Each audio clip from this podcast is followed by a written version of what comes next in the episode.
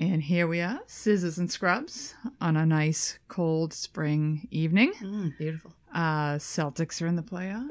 Bruins are in the playoffs. Laura just won tickets to the Celtics playoffs. I'm more of the hockey person. I like watching hockey. Brian and I were talking about that last night. I'm like, I don't get any other sport. I could watch hockey all day long. I said Laura hates hockey. I could kill. I can watch a live hockey game. I can go to. a I game I can and watch it on TV. I love hockey. and I will watch playoff hockey.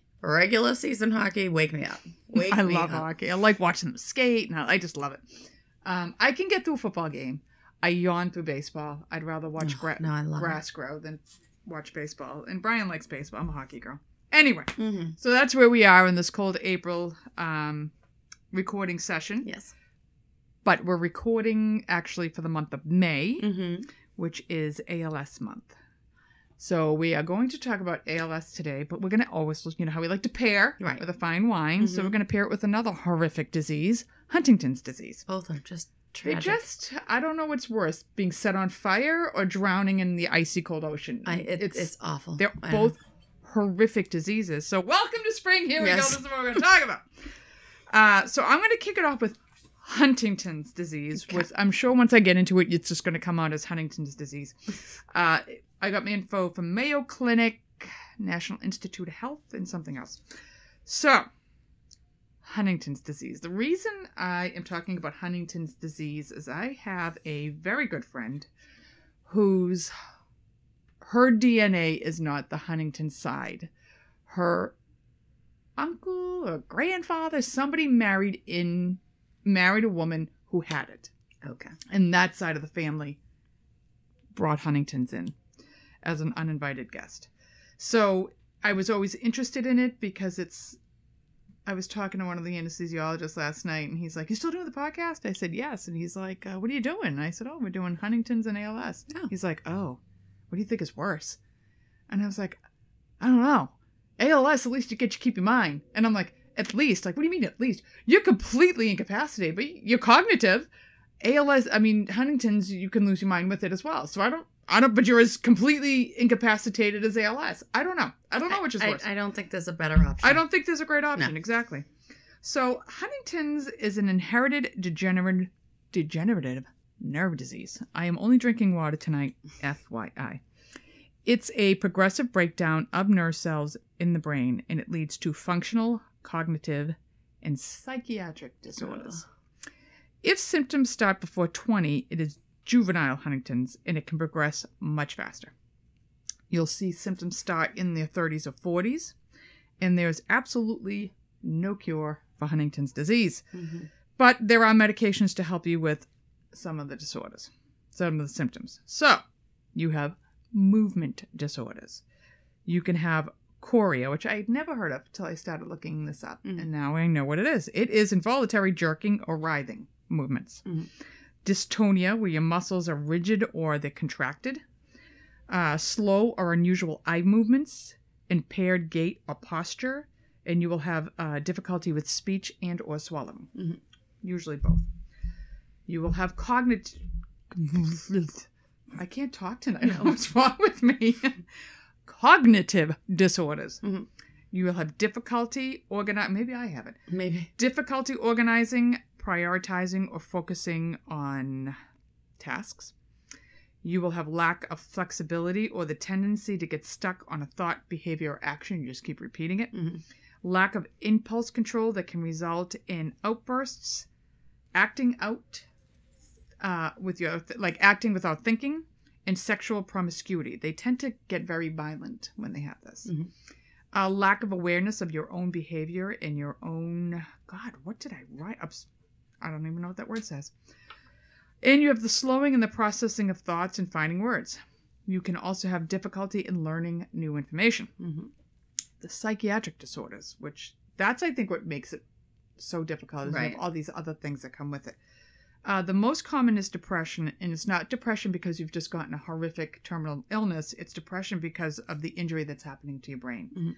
So they can be very irritable, feelings of sadness or apathy, social withdrawal, insomnia, fatigue, loss of energy, um, continual thoughts of either death or suicide. They can have OCD, They can have mania and they can have bipolar disorders. Mm. Um, a lot of them will become like anorexic because of the difficulty swallowing and they just they're not focusing on food. Mhm. Uh, it's so important to know Huntington's is not contagious. Mhm. You can only way to get it is if somebody in your family has Huntington's disease. It is completely 100% genetic. You are only at risk if one of your parents has it or had it. It um, if you're a parent who has the gene, there is a 50% chance you will pass it on to every single child you have. So if you have four kids, 50% chance each time you have a child, one of them will get it. Um, once the symptoms begin, the person's functional ability will worsen over time. And from the time of your first symptoms till the time of death can be anywhere from 10 to 30 years. Oh God, that's a long time. It is, but they're diagnosed in like their 20s. Yeah. So you could be dead by 40. Yeah. If you have juvenile Huntington's, you're dead within 10 years. Ooh. And those so those symptoms are showing up in your teens. Mhm. The later stages of Huntington's, the affected person will need help in all aspects of daily living. You will eventually end up in a nursing home. Um, you are going to be confined to a bed and unable to speak. Some of them can still understand language and they might have an awareness of who's in the room. Many of them will forget who family members are and they're just kind of like vegetative at the end. Mhm. The common cause of death is pneumonia or other infections, Mhm. um, injuries from falling, or complications related to swallowing, usually aspiration because they're on feeding tubes and whatever else at the end. So, if you or a family member have Huntington's, you might want to consider genetic counseling before you decide to have children. So, my girlfriend's family. Uh, I'm going to just show you how it was passed on through the family. I have changed names to protect the innocent. Okay. Um, it just shows you how prevalent it will become in a family. And I also have a story of another family who they are going through it as well. So it starts. You have Bert and Bertha. Okay. Bert was um like he had gone to a prestigious college. He was a lawyer. He was very, very um they were a high function um high class family, Mhm. you know. And we're talking this is probably like 40s and 50s. Mhm. Bert passes away, but nobody knows at the time that it was Huntington's. Oh. So Bert and Bertha have a child, Cindy.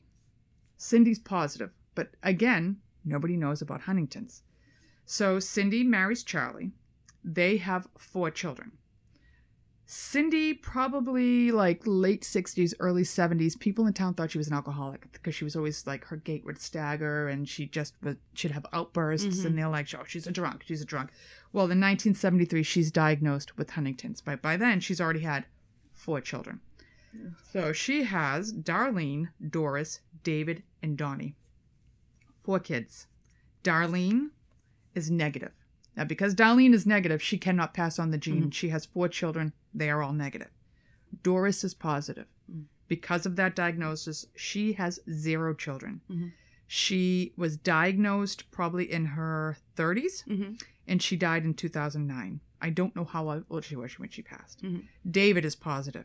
He's diagnosed in his 30s. He's deceased by 2011. He did not have children. He does have children. I'll get into them Oh, next. Donnie has three children. David has three children. Then there's Donnie. He had four children. No, he had three. Donnie and David both have three children. Okay, so of the original couple, Cindy and Charlie, she has four children. Three of the four are positive. Two of the positive each had three kids. So Donnie, he is 30 when he is diagnosed, and he is deceased by 2022. I believe he was just shy of 50 when he passed. Mhm. So David is positive. He has Elizabeth, Ellen, and Eric. Elizabeth won't get tested, so we don't know whether she has it or not. She does not have children. Mhm. Ellen is negative. Eric is positive. He never has children. He was diagnosed in his 20s and he passed at the age of 40 in 2022. Mm. Donnie has had four children Francine, Faith, and Fiona. Faith is negative. Francine has not been tested, and Fiona has not been tested. They are probably, I know Francine is probably, at this time now, she's 29, 30. She's already had four children. She has been showing signs since she was 26, maybe, maybe even younger. Mm-hmm. Um, and her signs are like a she's promiscuous. She's had children at like 16. She has been extremely violent to um, significant others, Mhm. to like arresting and outbursts and really unbelievable behavior. Mm-hmm. So she has not been diagnosed, but my friend's pretty sure. Yeah. Like, she's like, she's got it. There's no doubt she's got it. So now she has had four children, and these kids are young. They're probably all under the age of 10. Mhm. They're too young to be diagnosed yet. One of them is going to have it. You don't have four of them all negative. So one of them will have it. Right. So that's how, It gets like, you, you mean, Bert, and Bert, they have one daughter, Cindy, positive. Like, there was no way she was not going to be positive. I don't know how how that happened because like if they only had one kid she was negative that was it. Everybody was going to be fine. But it didn't work that way. So then there's the price sisters story. So this was it was kind of sad. I'm going to just give you a quick overbrew. it just it's huntington's is just such a sad story. So this family jim price in his he's diagnosed with huntington's but by the time he's diagnosed with huntington's he and his wife have had four daughters. Uh, one of them are a set of twins. Let's see. So in 1977, Jim and Bob are expecting twins, Kim and Kelly, and they get a call from the doctor who diagnoses Jim's mother with Huntington disease. The doctor tells Jim that you know you might want to get genetic testing. It's highly you know prevalent in Yeah. the family, and they got testing, but it was inconclusive, so they decided to have children. 15 years later, his wife Barbara starts noting changes in Jim, and so did the kids. By then, Kim and Kelly had two younger sisters, Tracy and Erin. So he was getting stressed. They were fighting a lot. He seemed different. He was irritable. He was mean. Um, you noticed that he had some shaking movements in his hands, kind of like that they remembered the grandmother having. Mhm. Uh, he would lash out at them. And when you talk to people who have family members with Huntington's, it completely changes their personality. Yeah. So she got him to agree to marriage counseling because she thinks, I don't know why they didn't they th- Right. forget about Huntington's. And the counselor at the marriage counselor looks at the way he's clasping his hands between his legs. And he's doing that to hide the tremors. Mhm. And she's like, there's something else wrong here. Right. So he goes and gets tested at John Hopkins, and it's more accurate genetic testing 15 years later, and he's positive. Mhm. So now they know all the girls have to get tested. He winds up, he was a physical therapist, both he and his wife are physical therapists. Because of the disease, he, he has to give up the job. He Yeah. starts declining. And the sisters all decide that they need to get tested for Huntington's. There's a little picture of Jim here. You can't see in the article with his little grandson. He's adorable. So the four sisters get tested, and you know they're, they're deciding who wants to do it, who doesn't want to do it, and should we get tested? I don't know. So they all just started. Kim, I think, was the first to get tested. And in 2003, she just started, got out of college. She's pondering law school. She's in a serious relationship. She wanted kids, so she needed to know. Mhm. Um, she gets tested, and I believe she is negative. Of the four sisters, one is positive. Oh. Let's see which one. Um, so Tracy's negative, Kim is negative, Erin is positive. So she is one of the twins, I think. Kelly's, Anyway. May- Maybe she's one of the young ones. So she is positive. I think she might be the youngest child, actually. So she's like, well, what am I going to do? mhm. And what they have done is dove headfirst into um, foundations and raising money and awareness for the Huntington's disease. And she's just going to live her best life until she can can't do it anymore. Mhm. The father is still alive as well. He has survived a very long time with Huntington's. Um, and they leave you a bunch of websites that we could probably post when this comes out of support groups for Huntington's disease, ways to get genetic testing for Huntington's disease, patient support and advocacy, and just awareness of it. It's it's a horrible disease. It's terrible. It's a horrible disease, and it breaks my heart when I hear of anybody getting these things because they usually strike when you're young, Mhm. and you know you've already had kids sometimes before you even think of it. But I think now, as the generations are getting older, and you know what it is, and you know what's out there, if you know it's in your family, get tested before you Yeah, start. but like that family you just said, for the young girls that are young girls now are not getting tested. but they had the children, yes, but they may not have kids. Like in my girlfriend's family, many of them have chosen not to have children If they don't test, they just they would rather adopt. So one of them is actually raising the kids of the girl who they think is having it.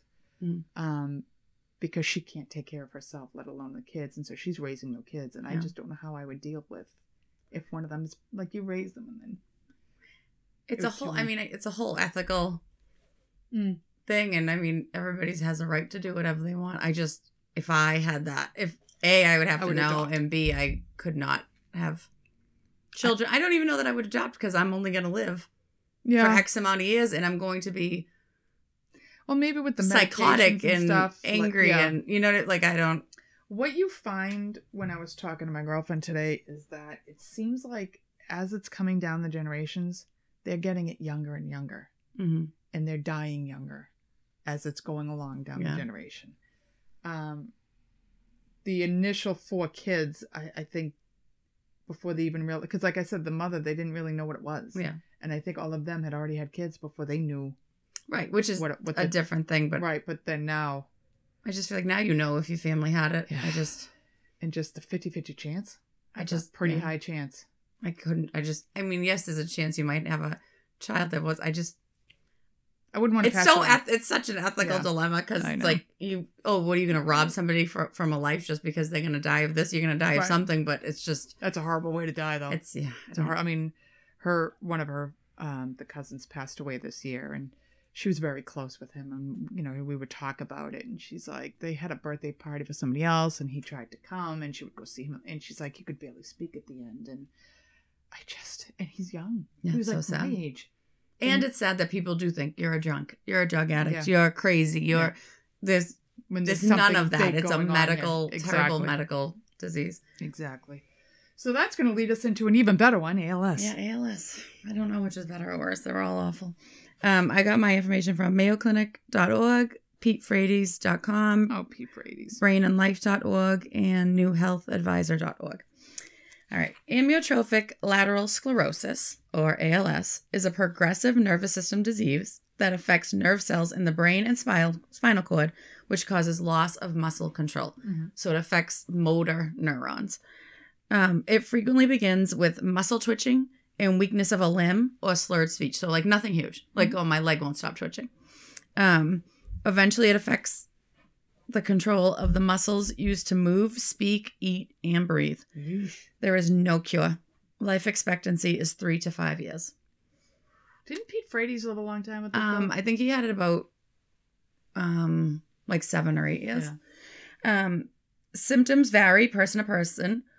It depends on which neurons are affected, but normally it starts with mu- muscle weakness that spreads and gets worse over time. It often starts in the hands, feet, or, and, or limbs, and then it spreads. It kills nerve cells as it progresses Oof. um, which makes you just weaker and weaker and weaker. Um, eventually, it affects chewing, swallowing, speaking, eating. There's usually no pain associated with ALS. It Well, doesn't hurt. It's good. Uh, right, you're not, but you. I mean, you could be in pain from sitting on your, you know, sitting in the chair all day or laying in bed. All there's not. It's not like things won't hurt you, but it's ALS itself Isn't isn't painful. Um, signs and symptoms of ALS you have difficulty walking or doing daily activities, you trip and fall a lot, you have weakness in your legs, feet, or ankles, um, you have hand weakness, you're clumsy, you drop things, you knock things over, um, you have slurred speech or trouble swallowing. You can have muscle cramps and twitchings in the arms, shoulders, or tongue, which sounds Ooh, terrible. That's awful. Um, and then you can have bouts of inappropriate laughing, crying, or yawning. Like all of a sudden you just burst out laughing or crying, or you Oh. can't stop yawning. Um, and you can have cognitive and behavioral changes. Like I said, ALS attacks the motor neurons that send so motor neurons send signals from your brain and spinal cord to your muscles. So when they are damaged, they don't send messages to the muscles, so they can't function. So then they atrophy because you can't use them. Um, ALS is inherited in 5 to 10% of cases. For the other 90%, the cause is unknown. I thought it was more like 90% was inherited. No, it's very, a very, very few are inherited. 90% unknown causes. That terrifies me. Yeah. Like it- literally, you could just all of a sudden have ALS, not know anybody with it. I was like safe and secure here for five minutes, No. thinking like, oh, it's an inherited thing. Oh no, No, great, no, only. 5 to 10%. My night. Risk factors for getting ALS. Obviously, her- it's it is hereditary. Um, people with familial ALS, um, their kids have a 50-50 chance of developing it. So if it is familial ALS, it, there's a 50-50 chance your kids will get it. But that is only in 5 to 10% of all ALS cases. Um, age plays a role in it. ALS risk increases with age and is most common between the ages of 40 to mid 60s. That is most com most that's the most diagnosed time. Um, sex plays a, ro- a role in it. Men are more likely to develop ALS before the age of 65, but after 70, the sex differential is negated. Mhm. It doesn't matter. After 70, it's equal, what men or women. There are some genetic variations that seem to put people more at risk for developing ALS, but they can't seem to like grab on to like, okay, this gene is what mutates. Um, there are environmental factors that may trigger ALS. Smoking, especially for women post menopause. So if you are post menopausal women, so I'm good. do not. Um, some evidence suggests exposure to lead or other substances at work or home can be a trigger, but no single agent has been identified.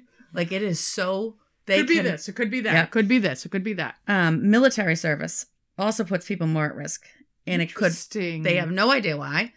They think possibly because of like some sort of chemical exposure that you're exposed to more in the military, um, traumatic injuries, viral infections, or just like intense exertion. Just stop running marathons. right.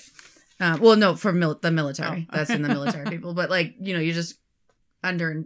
You're constantly doing intense exertion, so that could just it might just be a stressor Mhm. that triggers it.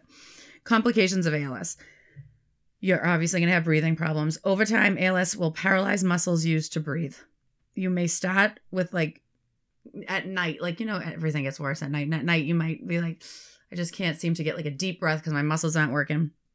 So you might start with a BiPAP at night, which is like a CPAP that people wear. Um, and then as it progresses, you will usually end up with a tracheostomy and being on a ventilator because you will your muscles will not be able to um, help you breathe. The most common cause of death in ALS is respiratory failure. Um, that you have speech problems.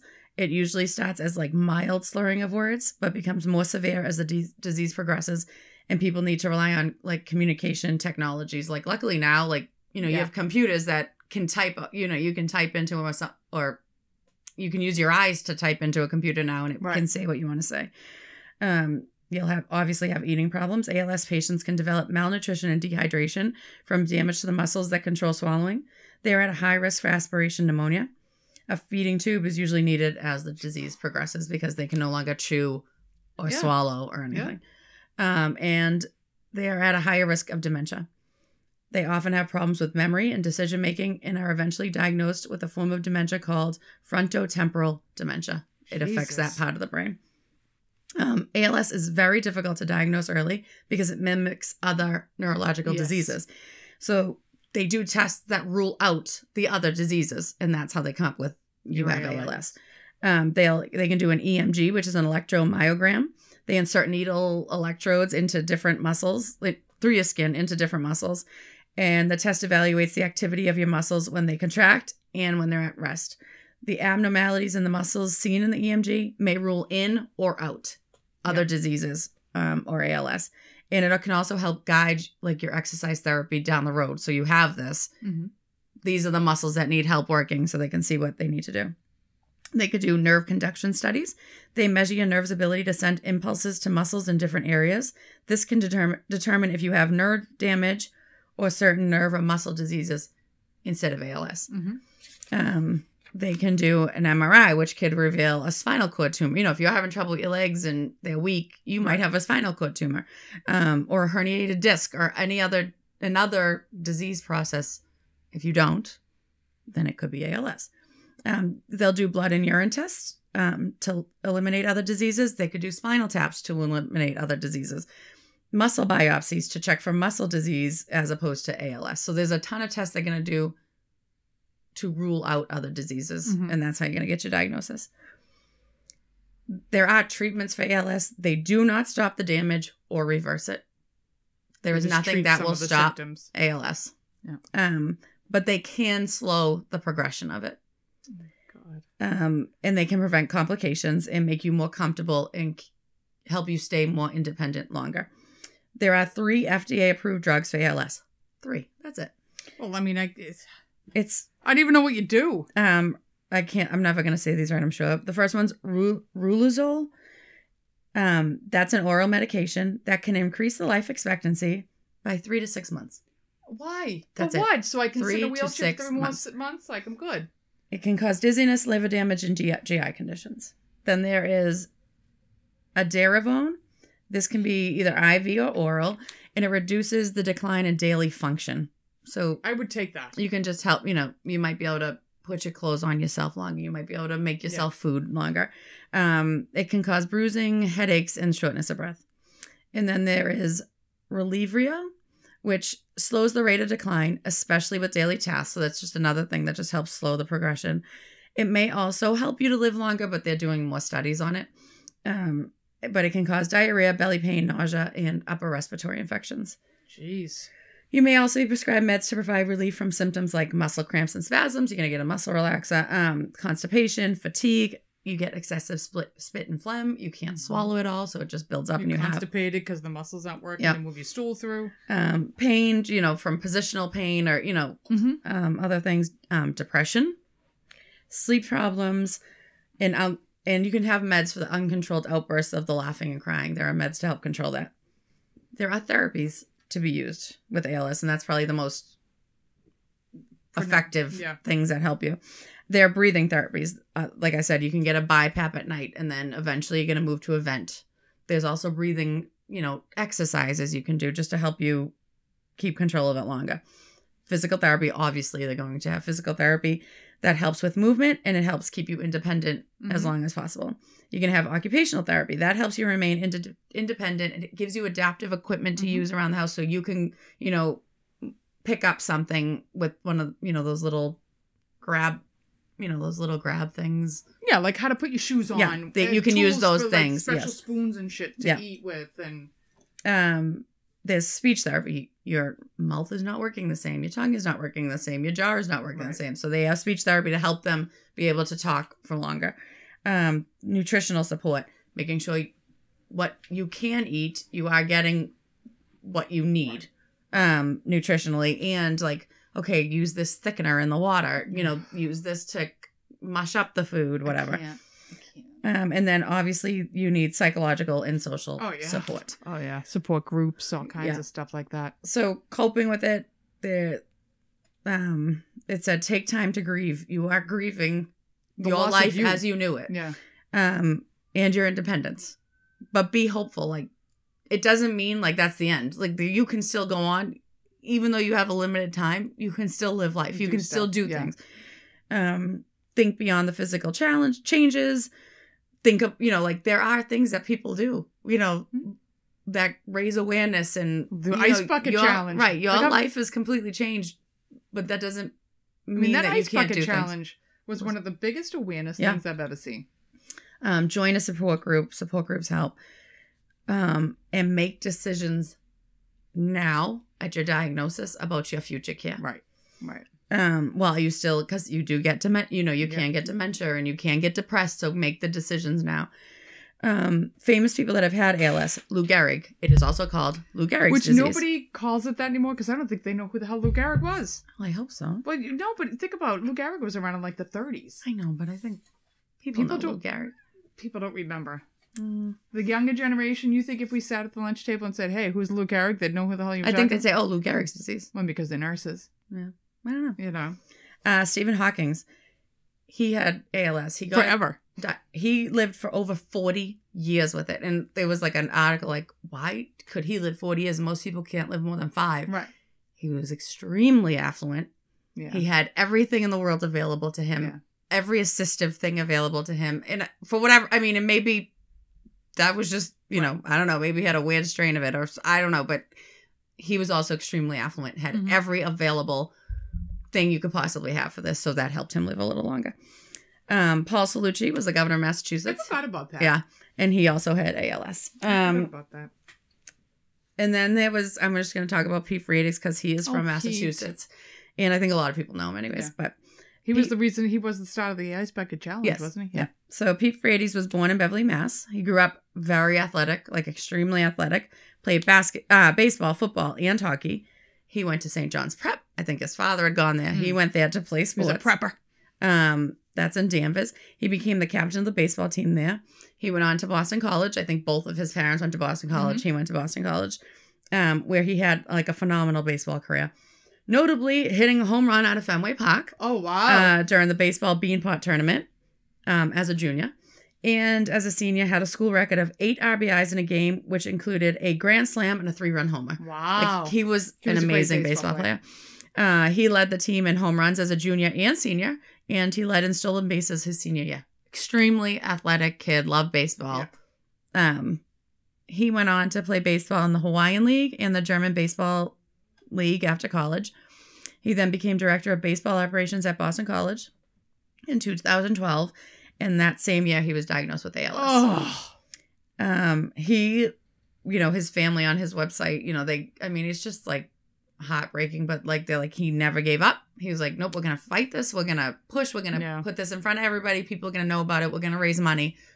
There's gotta be a cure someday. Um so he f- refused to be, give up. He began strikeout als which brought um which brought about the ice bucket challenge. Mhm. And I don't know if you remember. I'm sure you go online now and look up Ice Bucket Challenge. That everybody in the world's made videos. You know, they would George like, Bush did it. Like, yeah, like I everybody- challenge. You know, and people would say movie stars, and then all of a sudden, movie star would make the. You know, you challenge people to donate and to do the Ice Bucket Challenge. You would donate to ALS, right. pour ice water over your head. Um, like my kids did it. You know, Yeah. and they challenged their teachers, I think, but they donated money. Um, and We didn't just do the challenge. no, they had to donate money. Um, but that brought like so much awareness to ALS and it brought so much money in to ALS. Mm-hmm. It was like an unbelievable movement. Um, he did die in 2019 at the age of 34 Oh, um, after a very heroic battle with ALS. Paul. That was so sad. I know that was awful. Yeah. It's so sad to watch. Like, I mean, anybody with it. It doesn't. But like, you see this kid Who was so this vibrant. young athlete and so vibrant, so physical, and like to just watch it Mhm. eat away at him, you know. And then he was in the chair at the. It was just. It was awful. It was so sad. All of these diseases, they're just Awful, awful. yeah. Um, there needs to be awareness, so hopefully someday there will be a cure for it. Mm-hmm. Uh, our beloved Mike will be running the Harpoon Five Miler in Mhm. Boston on May 21st, and it's to support ALS. He's going to put a link in the bio or on our website, whatever. Look for it and donate because um, it's a worthy cause. May is ALS month, and everybody's touched by this. You're going to know somebody who has it. Yeah. It may not be a direct connection to you, but you know, somebody be like, "Oh, my husband had it," or. "My husband's mother got it." Like you will know somebody who's had this. So it's a horrible disease. If we could ever wipe it out, it would be amazing. So um, look for that, the Harpoon Five Miler, to support for ALS and support Mike in his five mile run. Mm-hmm. Yeah. Because God knows I'm not going to run it. That's for sure. Hope, hope I don't That's see Mike sure. eating pizza on it. I but, can- you know. it's a marathon. You're supposed to run. so keep your stories coming in. Yeah. Uh, we love hearing them. Mhm. We love your emails. Mhm. Uh, don't forget last po- last episode we talked to Chuck Jankowski and he's doing the cruise for Unstoppable. the Unstoppable RN. Um, who knows? Maybe Scissors and Scrubs might show up on that cruise. who knows? Let's see. I have high hopes. So, um, check it out. If for the new nurses that are all listening right now, you you know you need some help. We all need it. yeah, I think. I mean, I think that's a great. I think it's a great for program, Yeah, And you're gonna eventually get CEUs for it, so you got to start now. Every two years. yeah. Next Rack year will be a uh, a year. and that's do. really something that can affect your nursing. You know, like you know, sometimes you do CU thing like, oh, I'll get a book and get my yeah, like this can actually affect how you nurse exactly. and help you become a better Exactly. nurse. Exactly. Instead of just paying thirty dollars to the Westin whatever and Right. getting your CEUs. Alrighty, loves. We'll see you in two weeks. Bye. Like, subscribe, rate, and review the Scissors and Scrubs podcast on whatever podcast app you listen to us on. Follow us on Twitter, Facebook, and Instagram at Scissors and Scrubs. And email us any of your stories or thoughts to scissorsandscrubs at gmail.com.